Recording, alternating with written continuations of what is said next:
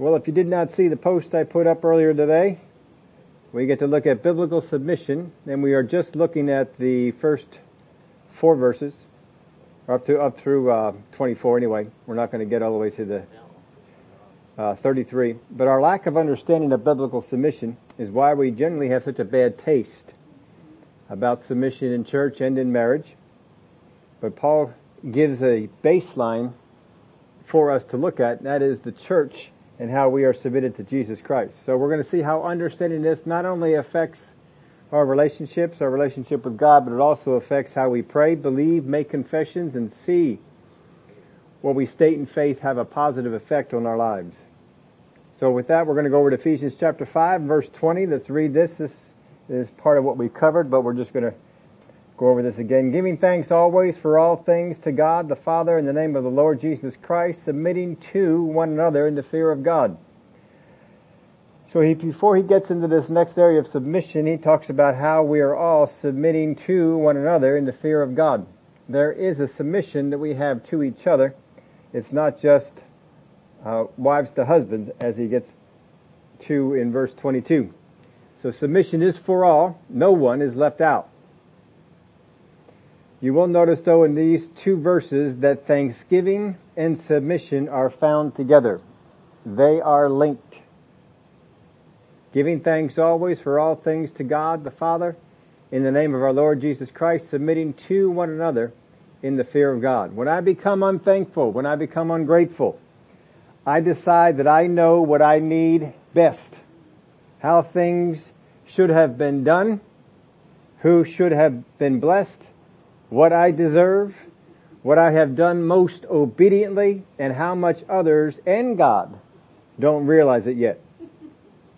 That's what becoming unthankful and ungrateful can do.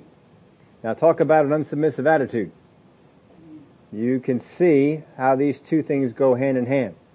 So we have to keep in mind that if I let go of my thanksgiving, if I let go of my gratefulness, I will also be letting go of my submission. Verse 22, he then says, Wives, submit to your own husbands as to the Lord, for the husband is the head of the wife, as also Christ is head of the church, and he is the Savior of the body. Therefore, just as, as the church is subject to Christ, so let the wives be to their own husbands in everything. Now we can look at this and say, well, if I'm not a husband or a wife, then I can really just skip over these verses of scripture right here. Really not applying to me. But actually they apply to all of us. And there's something we need to learn from each one. So we first off are looking at the example of the church to God. And that is all of us. God demands neither submission nor obedience. The church is subject to Christ. So he says, therefore, just as the church is subject to Christ, in the exact same way that the church is subject to Christ, so let the wives be to their own husbands in everything. But God does not demand submission. He does not demand obedience. So if we are going to follow in the example, then if I'm looking for submission, demanding it is leaving the example. Submission brings benefits to us. God's vision is clearer. God's vision is greater. So it benefits us if we are submitted to Him. When we become unsubmitted, I left your room here if you want to write any of these things in, but I couldn't include them all in there. But when we become unsubmitted, we refuse God's wisdom, His Word, His way, and we also reject His insight. We refuse His wisdom, His word, His way, and we reject His insight. Often we get to the point where we scoff at what God has said or what is understood as Him saying. Oh, I can't believe God wants me to do that. Oh, I can't believe that's, no, that's for before. That's not for us now. We pronounce the reasons why our way is better, and we ask God to go along with our way, bless it, and even finance it. If we let this attitude go unchecked, we become prideful. Well, my way is better. Ungrateful. Why doesn't God do whatever? Why doesn't He give me? Why doesn't He do for me? We'll come up with all kinds of reasons. Ungrateful people are all, always asking questions as to why things happen the way they do and why things haven't happened for me. We'll have the attitude of superiority. Our understanding is better. God is lucky to have me on His team. And we become wiser. We tell people why what's in the Word is not for us today. Why we don't need that? Because our wisdom is greater than God's. And that's not an uncommon attitude. There's a whole lot of people in the body of Christ who have an attitude that my wisdom is greater than God's. How many times does the Word of God tell us, make sure that you hear both sides of an argument before you come to a decision? And yet constantly people will make a decision hearing either one side or no side. Constantly. Christians are, I know worldly people will do it, but Christians are doing it. Because I'm wiser than God. So if you let this attitude go unchecked, you will become prideful, ungrateful, superior, and wiser in your views. There are things that hinder, I uh, must have changed the word on this and didn't quite get it quite right, but the things that hinder me are our, first off, selfish desires. My selfish desires will hinder me because I think so much that this is important, this is needed, certainly God wants me to have it. Certainly God's not going to stand in my way. And so we have selfish desires. We have emotional attractions and distractions. My emotions get involved and I think, well, this person should be healed. I think this thing should be done. I think this ought to come my way. That should never have happened. We get our emotions involved and it can attract us to the wrong thing and distract us from the right thing. We also get a clouded understanding.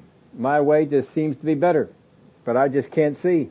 These are things that will hinder us in this area. Selfish desires, emotional attractions and distractions, and clouded understanding.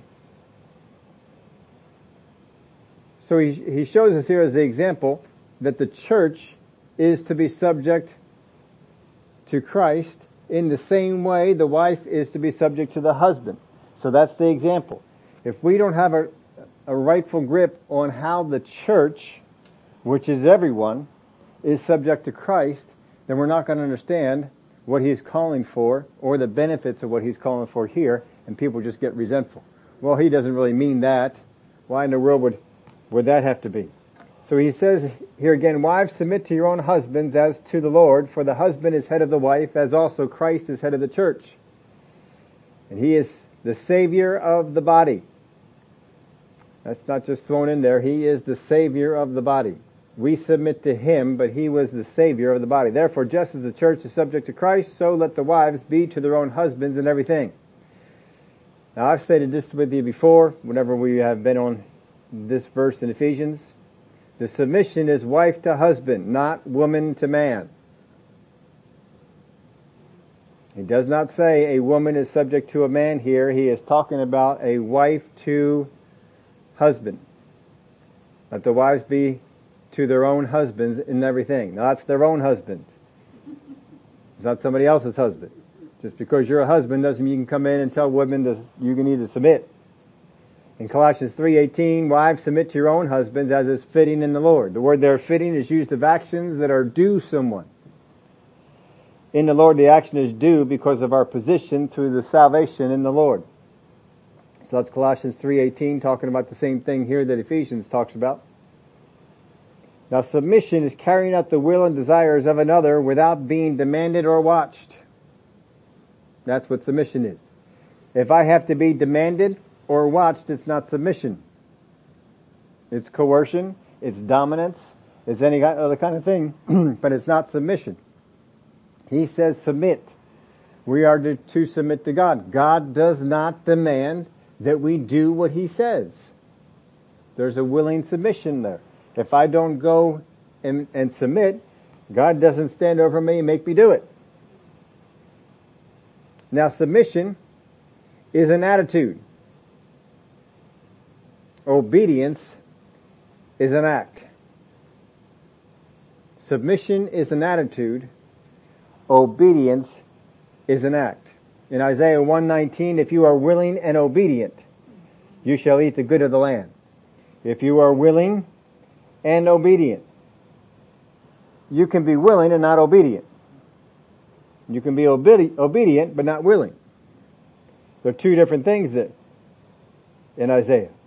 In Philippians 2 8, and being found in appearance as a man, he humbled himself and became obedient to the point of death, even the death of the cross. Well, he was submitted to the Father all the days of his life, but he became obedient to the point of death, even the death of the cross. So, submission and obedience are two different things. I made a note on this. Rebellion is not a lack of obedience. It is an unsubmissive attitude in a person even though he might obey. You can have people that are rebellious, but outwardly they're obedient. But you see, inwardly the attitude is wrong. Inwardly, alright, I'll go ahead and do this, but I'm just looking for an opportunity. Remember the story of Absalom. He was obedient. He did the things that were asked of him, but he had a wrong attitude on the inside. It was an unsubmitted attitude. Saul, the king Saul, we saw that he had a, uh, a lack of obedience and an unwillingness. You can have them teamed up, but just because you uh, are obedient does not mean that rebellion has not worked its way on the inside of you. Certainly it can. The difference between submission and agreement. We've talked about this before, just kind of, kind of reviewing this with you. But the difference between submission and agreement. If I agree with another, I do what I do because it suits me. Because I want to. Because I think it's right. I agree with it. If I submit to another, I do what I do because it suits them. So the submission really never comes into being, never comes into play until I hit a spot where I'm asked to do something that I don't agree with. I'm asked to go along with something that I don't agree with. Submission to the Word of God is when the Word of God says, don't do this, don't get involved in this. And, well, I'm going to do that anyway. I don't think there's any harm in it. I think I can just go out and do that. When he says don't be drunk with wine, well, I don't know. I don't get drunk all the time, but maybe once in a while is okay. I don't see any problem with that. And see, we we start to reason things out. I do what suits me, but that's not submission. You see the example of Jesus in the garden. Not my will, but your will be done. There's a submission of my will to God. So when you're going to see this in the church, there's a time when we have to submit our will to God. God says, this is what I need you to do. Has God ever asked you to do something that you didn't want to do?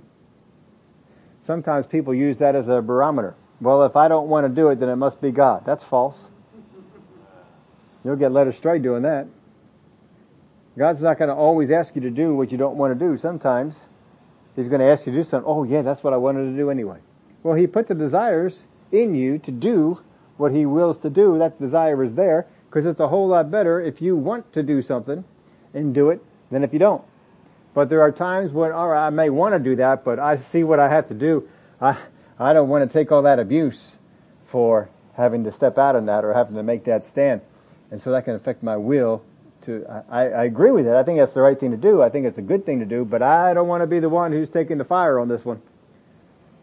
And so I don't want to say that and I don't want to do it for that reason. But Jesus, He stepped up. He says, no, I'll go ahead and do that. Now I don't, as we said, we don't have to be told to do what I already agree is right. Well, I think that's right. Nobody has to tell me to do that. I submit to God's way, I submit to God's word, and I submit to God's will. Those are things that I submit to. Now look, look at this carefully in this, this verse when he says this here, let's read it again, Ephesians 22, 522. Wives, submit to your own husbands as to the Lord. I wrote this in your outline to make sure that you would get it, but the command is to wives, not husbands. That is not a verse for husbands, that is a verse for wives. Now you wouldn't know that listening to a lot of people. Because what do husbands like to, to quote? Submit woman. Submit, wife. that verse is not to the husbands. It is to the wives. He is telling the wives to submit, just like in the next verse uh, coming up. We'll get into next week. He's telling the husbands to love. That's not a command to the wife. That's not a verse for the wife. If a, wife, if a wife comes up to a husband and says, you have to love me, she is missing God. That is not for her to play the role of the Holy Spirit, nor is it the role of the husband to play the role of the Holy Spirit when he's talking to his wife. He has, does God ever come up to us and say, hey, submit, obey? He doesn't do it.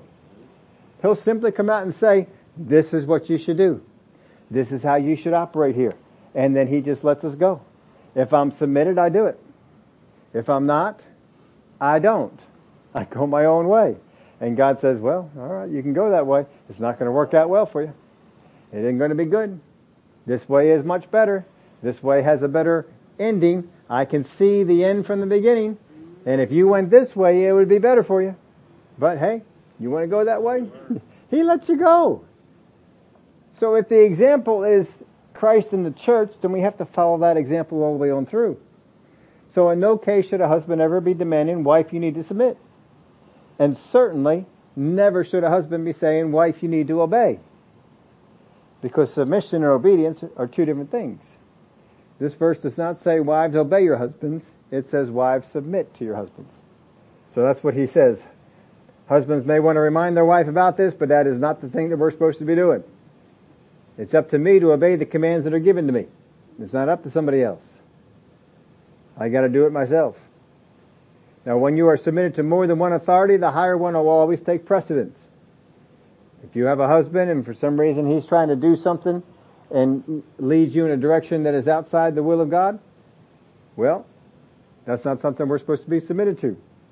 We may be submitted to certain laws and things that are in this country, but if that laws, those laws lead you against the authority of, of God, then we disobey them. The people in this country may have uh, ways of penalizing you for it, just like they did for Daniel, just like they did in the other places when people went against the law that heathen kings made. They suffered a penalty for it.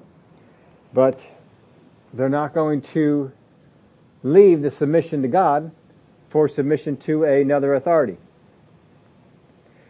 if I begin to act in an unsubmissive manner, whether it be male or female, husband or wife, whoever it is, if I begin to act in a way that is unsubmitted, I open the door to rebellion.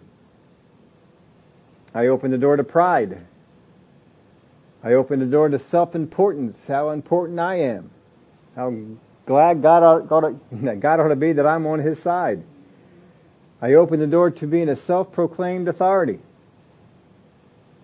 I open the door to becoming an authority without submission or one who dominates. I open the door for dissension, distrust, and disorder. These are things I open the door for when I walk into an area of being unsubmitted. When I I wrote, put this in your outline for you. When I submit myself to an unsubmitted authority, it will not be long until I am dominated. Now in a, in a marriage, the wife is supposed to submit to the husband, the husband is supposed to be submitted to God.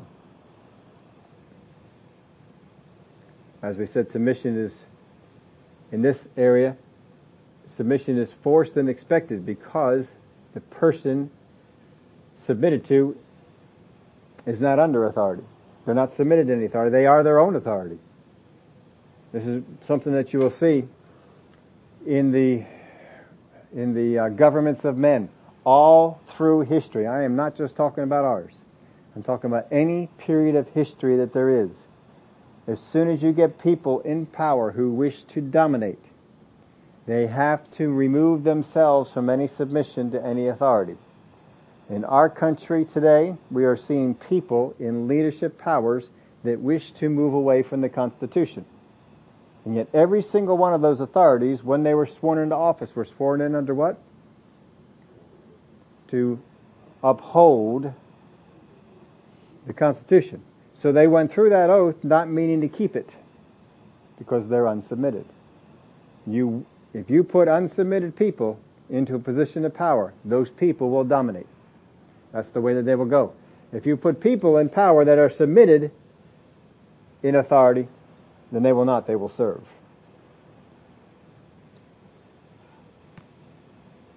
But these people that will get submission is forced and expected. It's no longer something that is offered. Uh-uh. You will come along with this. You will go along. And all through history, we've seen um, governments that started out for the people and moved into an area where they, they took what they were supposed to be submitted to and they would change them. They would alter them and they'd make them something different. And pretty soon that authority became very, very dominant. And uh, of course the book we had to read in high school, many of you read it, I don't think they have anybody read it today, but uh, the book Animal Farm, where they had the, it was a story about the Russian Revolution, and where they threw out a dominating force, and they had their rules, but of course in the book The Animal Farm, the rules kept changing. And they changed in favor of the people that were ruling those. And of course I remember the, the, the final change they made on those, all animals are created equal, but some are more equal than others. that was, that's in the book, that's not necessarily in the revolution but that's what, was there. But you will always have this in, in history. You will see different ones who became uh, their own authority. France had this, they had their revolution. Um, the different powers were, were in, I think even China had a few of these, where the people are to rise up and throw out one, but then the new one came in. Eventually they took over and they were just as dominant and just as forcing their opinion on others. Nazis, of course, they're one of the the um, poster childs for all this. Everybody goes to them, but surely they are a good example of it. If I tempt my covering or another's to step outside of their covering, I bring myself under the curse of the one sinning. That is something that is in the Bible. A couple of examples of that. Israel and Balaam in the counsel to Balak. Balaam counseled Balak on what to do with Israel, how to handle it, and he came under the same curse that he counseled them to, to come under because he was encouraging them to step out from one side of their, their covering. He told Balak, this is how you do it, this is how you get them out from that, and Balaam came under that very thing. Satan in the Garden of Eden, he's tempting Adam and Eve to come out from their covering, and the uh, serpent came under the curse as well as they did. So these are things that uh, that happen. Submission is important, but it has to be yielded. If it is ever expected, if it is ever um, forced, then we don't have submission, and the results won't be the same. But as I willingly submit myself to God, I'll see benefits that come from that. And we uh, mentioned this to you that our prayers and the things that we have in life are very much affected by these things. Prayer is affected because praying what we want instead of instead of what God has said or what God has stated is that He wants in His Word, or praying for what is already provided because of how we feel. That's not submitted. Well, people can get in there with, why are you asking God to forgive you of that sin? I thought you already had. Well, I did, but I just don't feel forgiven. And so they come back and they ask God again. Well, that's not right. You're, you're letting what you feel lead you. You are giving more submission to what you feel than what God has said. And that's what we have to understand. We are yielding submission to the wrong thing. And the devil's good at this. He knows how to yield submission out of you for something contrary to what you're supposed to do. That's the first thing he did in the garden and he is going to, to do it to every Christian that he can. He knows the power behind getting you out of submission. He knows what will happen if he can move you into that place where you are no longer submitted to authority. You will become ungrateful. You will become unthankful. You will become your own authority. You will second guess God. You will see yourself as wiser than all the other things and much of the rest of that we gave you. And so your prayers will be altered. Instead of my prayers being affected by the Word and me praying the Word, well, no, I think I can pray for this. And so you've got people that are praying for sickness and disease when there's not examples for it in the scripture. But I feel like this is the right thing to do. We got people praying for things that God has said use the name of Jesus on it. Speak the name of Jesus. Well, I don't feel like speaking the name of Jesus. I feel like praying and asking God for it. I think like He's supposed to do this for me. And so I'm yielding submission to my feelings. That can't go well. Confession, often reacting to what we see or fear. Our confessions often are just reactions to what we see or fear. I, we, we gave you some of these points in a, a series we did about two years ago, I think it was.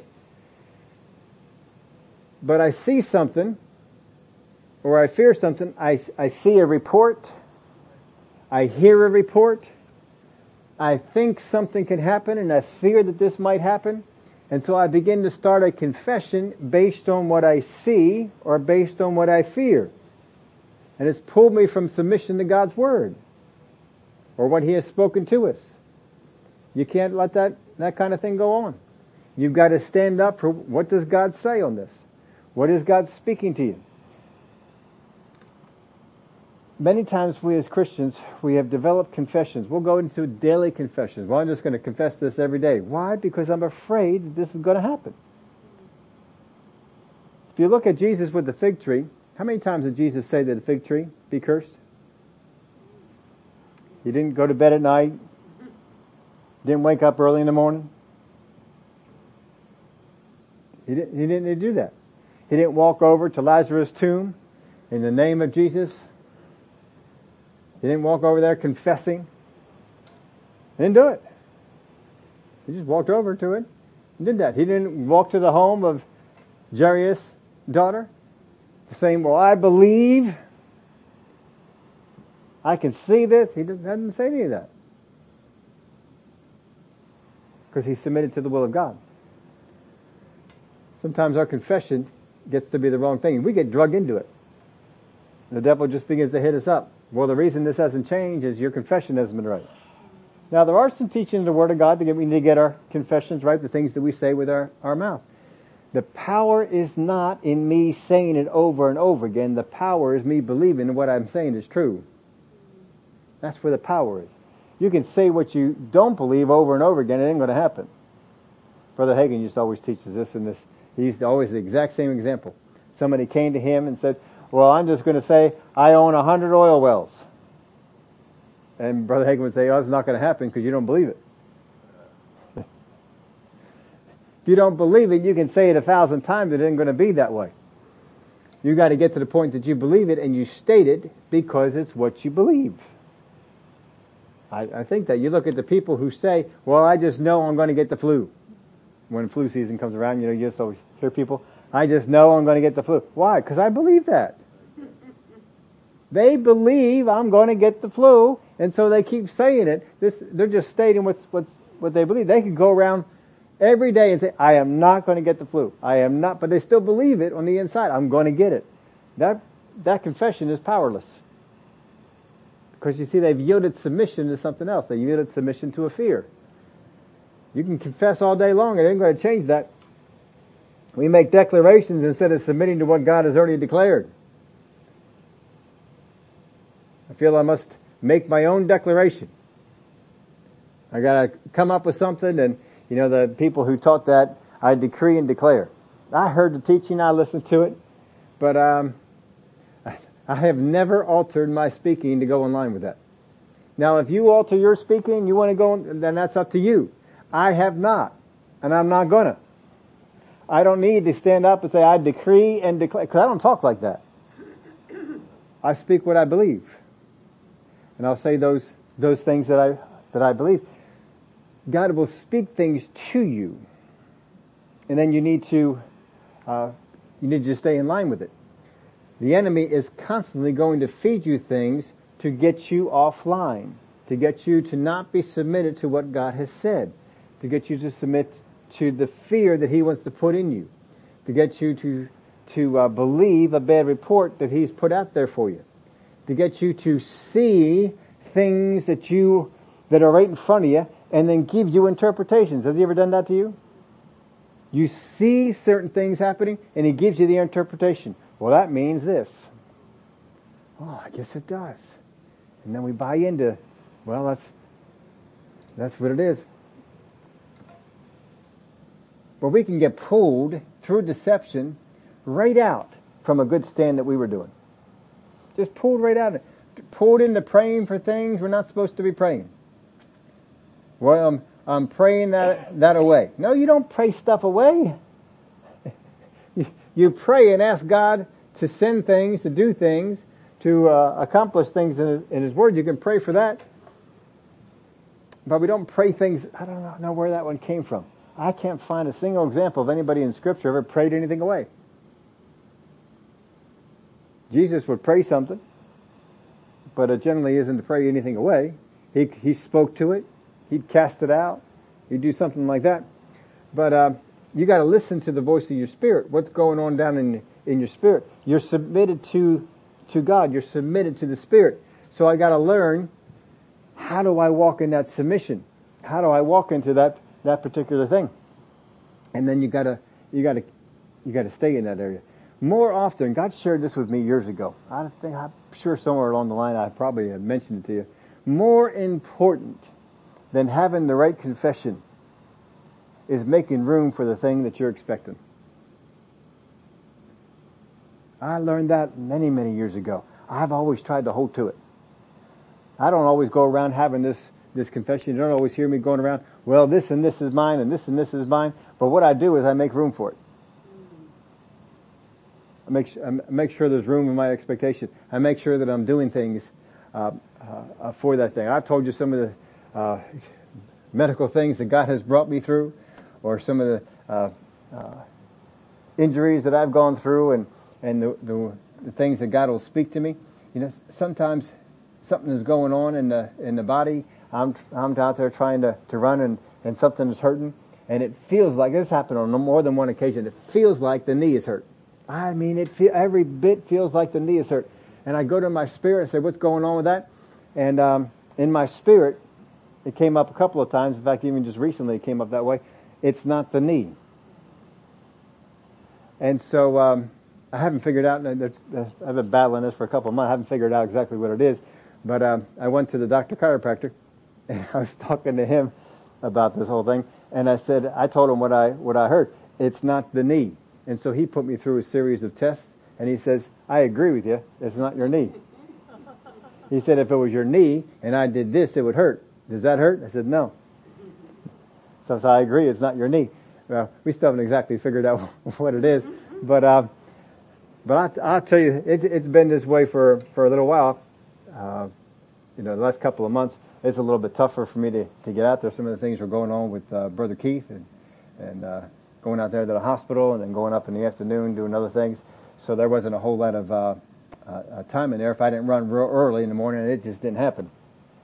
But uh, still to this day, I'll get out there in the morning and I'll get out there for the for the for the run.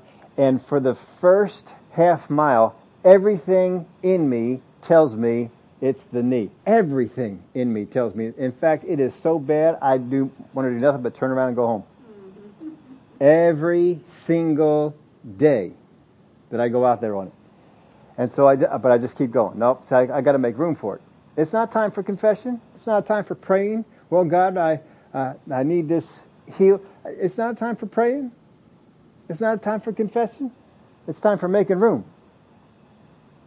And so I just made room. I, I was talking to Dr. Chiropractor, and uh, I took two weeks off in March. Two whole weeks off and did no running. And then after I got done that, he wasn't satisfied. He said, you probably ought to take off some more because he knew what I was doing before. And he says, you were, you were really going at it. And he said, that's just not, he said, you probably just wore yourself out. I said, I did not. did not. But, but you said, you gotta make room for the things that you're believing for. You can confess to your blue in the face, I believe this is going to happen. I believe God's going to bless me for, with this. You don't make room for it in your life. It ain't coming about. There's got to be that room. There's got to be that expectation uh, for it.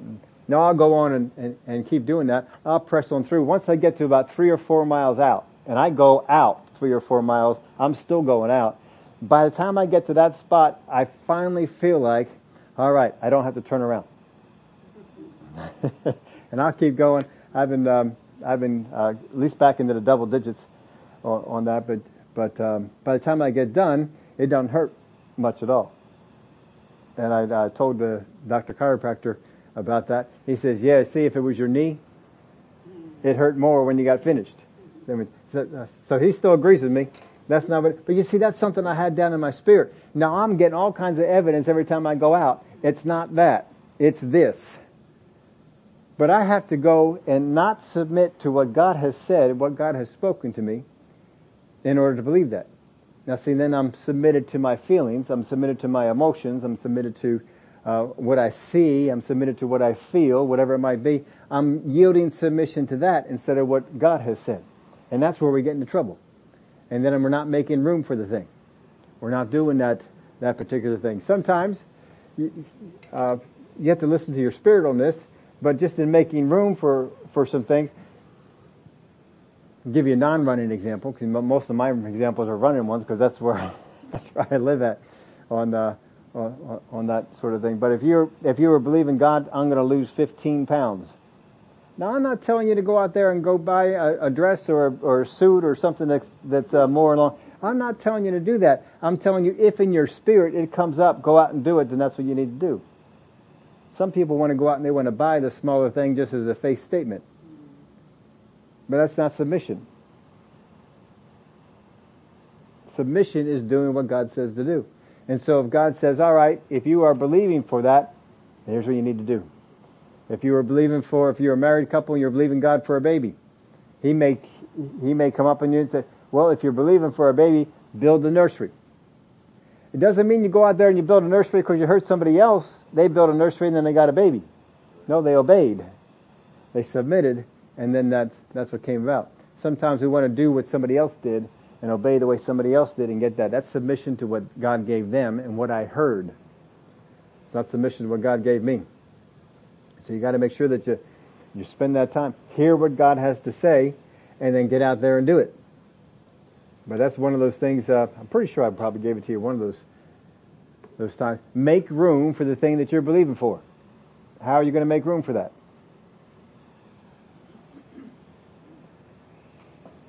We demonstrate submission to our emotions, feelings, fears, even covetous desires instead of submitting to what God has written or spoken to us. I think I put that one in your outline for you. But we demonstrate submission to our emotions, feelings, fears, even covetous desires, instead of submitting to what God has spoken to us. If God has spoken a word to you about whatever situation that you're facing, submission to it is staying with it. Well, no, this is what God has spoken. This is what God has said. So I stay with it. Yeah, but your emotions will come up and say, don't you think you want to go out there and do... No. This is what God has said. This is what God has spoken. And you got to stay with that. That's the submission aspect of it. When the word says healed, when the word says saved, when it says blessed, when the word says forgiven, whatever it might be that it's saying, don't listen to any other authority or any other voice. Other voices are going to come around and say, well, you're not forgiven yet. You haven't done this. You haven't shown God that you're truly repentant. Well, you're not healed yet. This hasn't manifested. Well, you're not saved yet because you haven't done this. Whatever it might be, the enemy is very skilled at feeding you just exactly what is needed to get you to leave what you're doing. Understand, he took two people who were in a perfect world in the garden and got them to think something could be better and to give it all up. The enemy is very good at deception. He can drive you back into prayer when you shouldn't have gone. He can drive you back into redoing your confession when you didn't need to. He can drive you back into making some new declaration when all that you have said so far is all you needed. Basically, folks, this is rebellion to God. I am rebelling against what God has said, and I am accepting something else.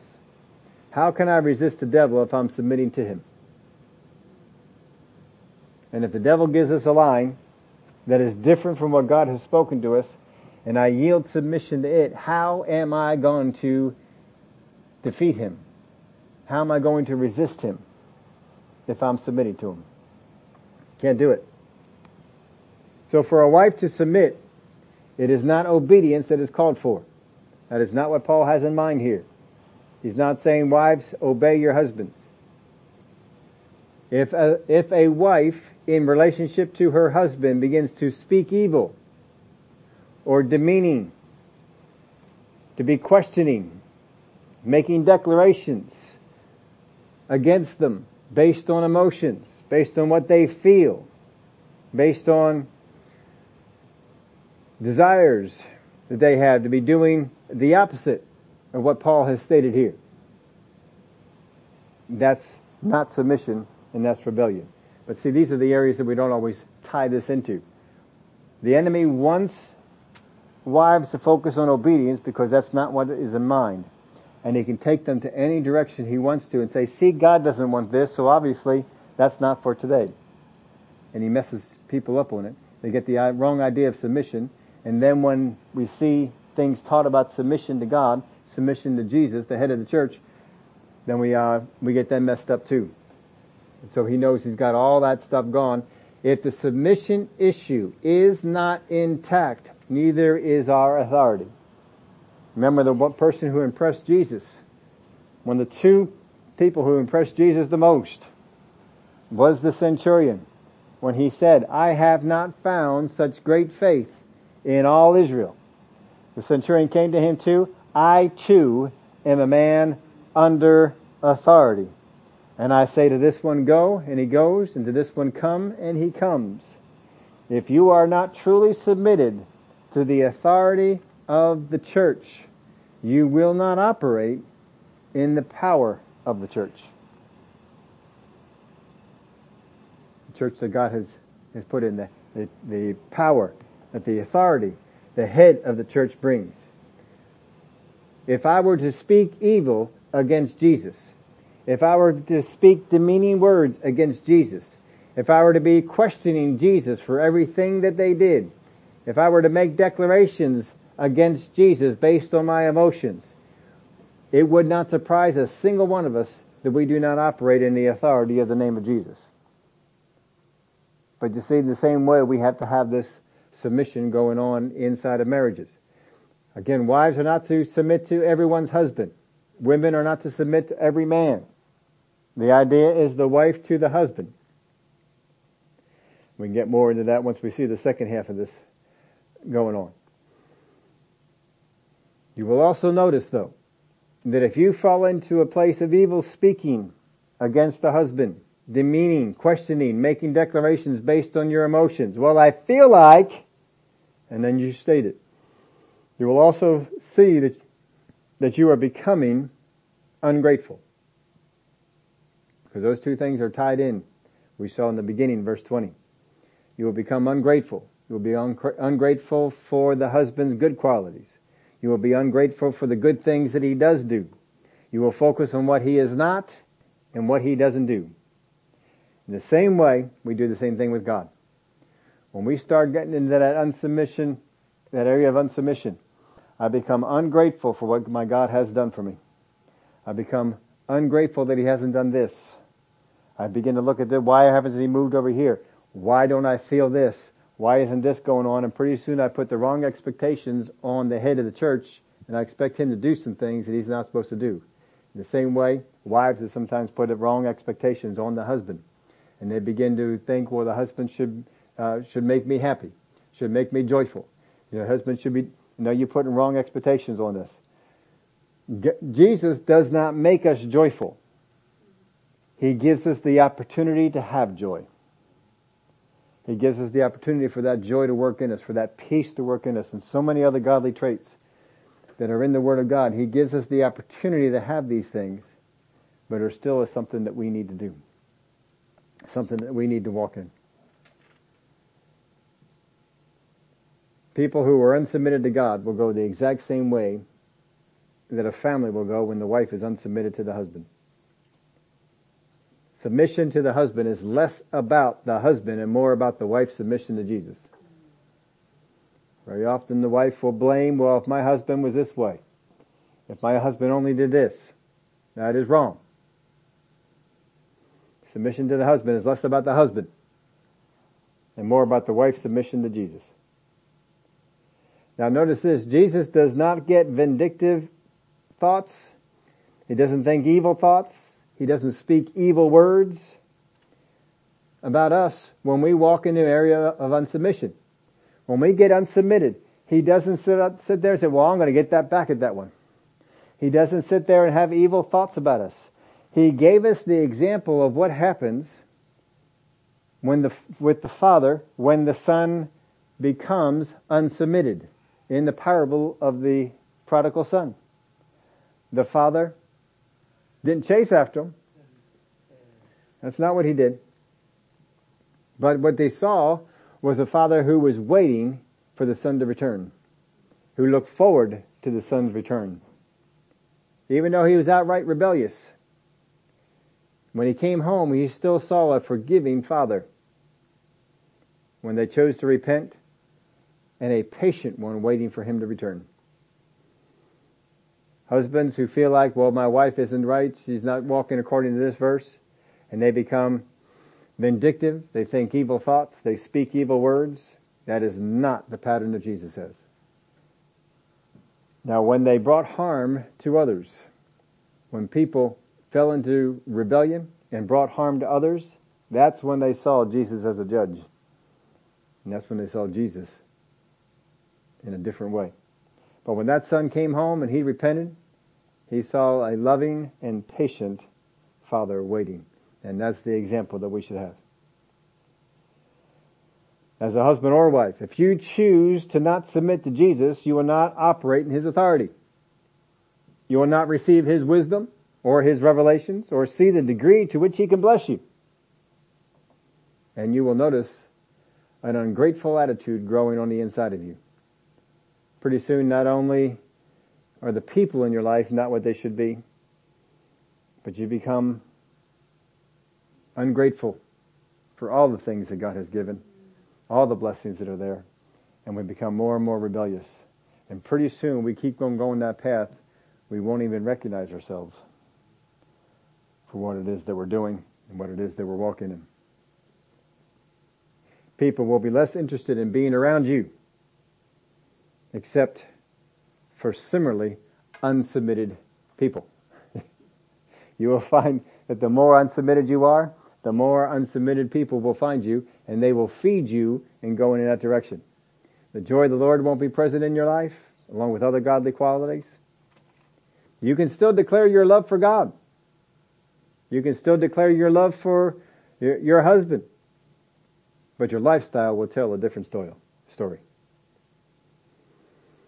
You can't try out a submitted life. You just try it out, you're just putting on a show.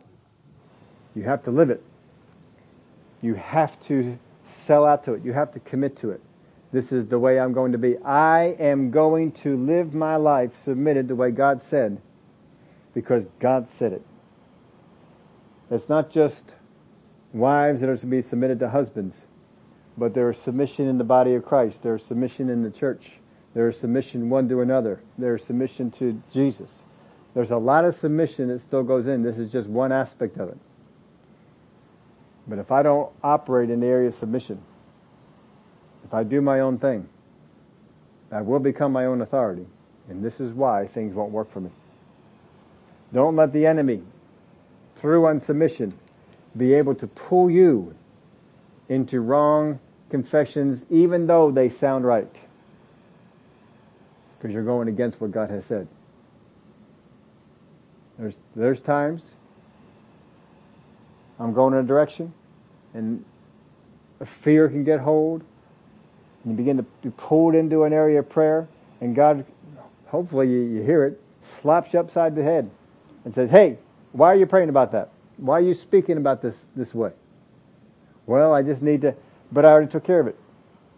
I think in the story Brother Hagin shared when uh, he was uh, laying hands on a particular person in the in the front. They had a demon spirit, and God had told him the gift that is on you. This is how it will operate when a demon is involved. And I'm not going to get into all the ins and outs about that, but he told him what would happen, and in that instance, that happened, and so he knew a demon spirit was involved, and he commanded the thing to go, and it didn't go. They went through the end of the service, and the thing didn't go. And I forget how the interaction happened between him and, and Jesus, but somehow there was an interaction on this, um, and he was basically slapped upside the head.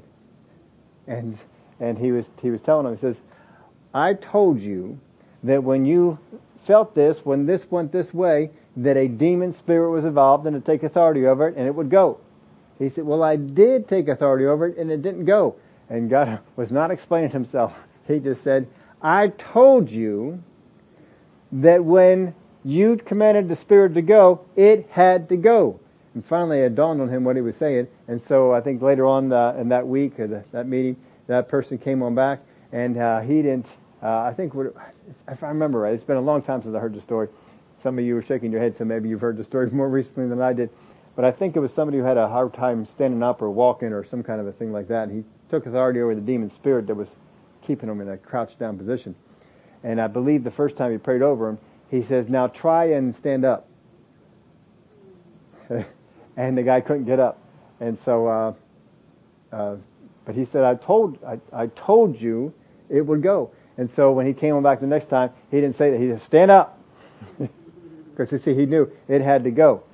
Stand up, and the guy, and the thing stood up. But you see, if you know better, if God has revealed something to you, and you walk outside of submission to that thing, you lose your authority. That's why the devil, the devil loves this kind of temptation. He loves pulling you out of that submission, just like he did with Adam and Eve, and so many others. Uh, how many people did he pull in this unsubmitted area? Saul was one we certainly saw. Moses, for just a period of just a, a minute or two, he got him in, in to go in this direction. How many times the children of Israel got into an unsubmitted area? Aaron got into an unsubmitted area. Joshua even got into an unsubmitted area. Jeroboam, David, Solomon. You can even look at the good kings in Israel and still there was a time that the devil was able to pull them into an unsubmitted period of time. Now Jeroboam never got back from it. Solomon, once he left that thing, he didn't get back to, to where he was at. David at least repented. Oh yeah, I messed up. I, I shouldn't have done that. And he, he, he fixed it. But the devil loves this because if he can get you into an unsubmitted area, he's going to take away some things from you. If he can get a wife to think the wrong thing about what submission is, I'm not living up to, I'm not doing that, I'm not walking in that way, then they get them out of what the Word of God has said, decide to do it on their, on their own. Go in their own direction. But if God has given you a word, stop having the right confession and make room for it. You'll find yourself doing a whole lot better. Make yourself the room for it. Well, I'm, I'm making room for this in my life. I'm making room in my in my head, in my expectation, and God will tell you some things to to do in that area. But you gotta you gotta walk in such a way as to make room for it. Well, if God has told me that this can come about, then this is what I need to do. Well, Father, we thank you for the blessings that come upon us when we walk in a submitted lifestyle with you. Thank you for the way that you speak to us. That you are not a domineering head of the church, but you lived the example that you want us to follow.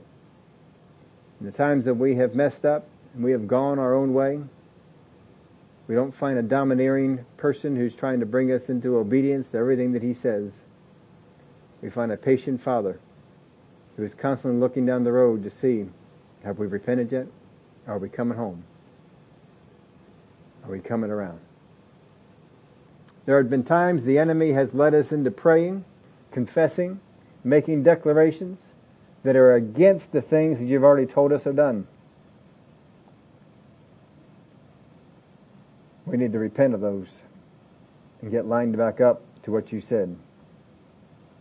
Not fear the wrath of the head of the church, but to know that he so wants us to fall in line and to submit because it's a benefit for us. I thank you for it in the name of Jesus we pray. Amen.